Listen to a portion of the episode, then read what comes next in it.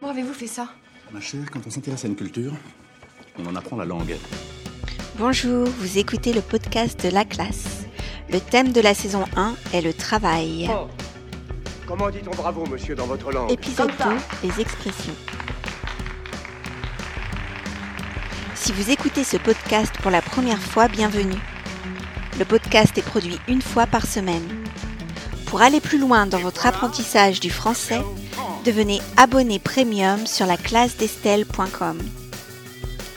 Les transcriptions et les exercices que vous y trouverez vous permettront d'améliorer votre compréhension, d'enrichir votre vocabulaire et de consolider votre grammaire.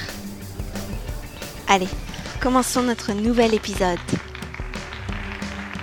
Aujourd'hui, je vais vous lire un petit texte qui contient six expressions liées au travail. François est devenu entrepreneur il y a cinq ans. Son employé Laurent a commencé à travailler pour lui quelques mois après la création de l'entreprise. Malheureusement, pendant la crise économique, Laurent n'était pas productif et se tournait les pouces, c'est-à-dire qu'il ne faisait rien. Par conséquent, en janvier, François a décidé de mettre une annonce dans le journal afin de trouver un nouvel employé.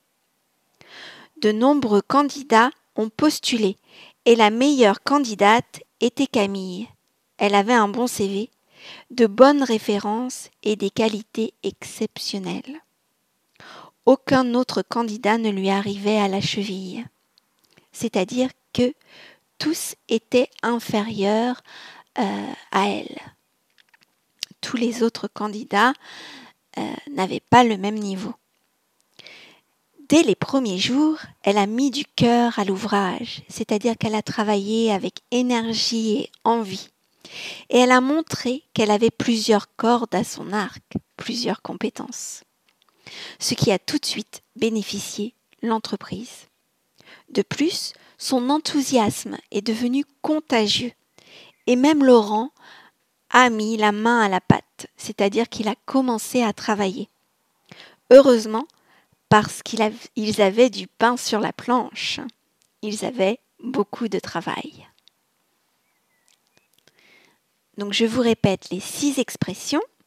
Se tourner les pouces, ne rien faire, ne pas arriver à la cheville de quelqu'un, être très inférieur à quelqu'un, mettre du cœur à l'ouvrage, travailler avec énergie et envie, avoir plusieurs cordes à son arc, avoir plusieurs compétences, mettre la main à la pâte, participer à un travail, un effort commun, avoir du pain sur la planche, avoir beaucoup de travail à faire.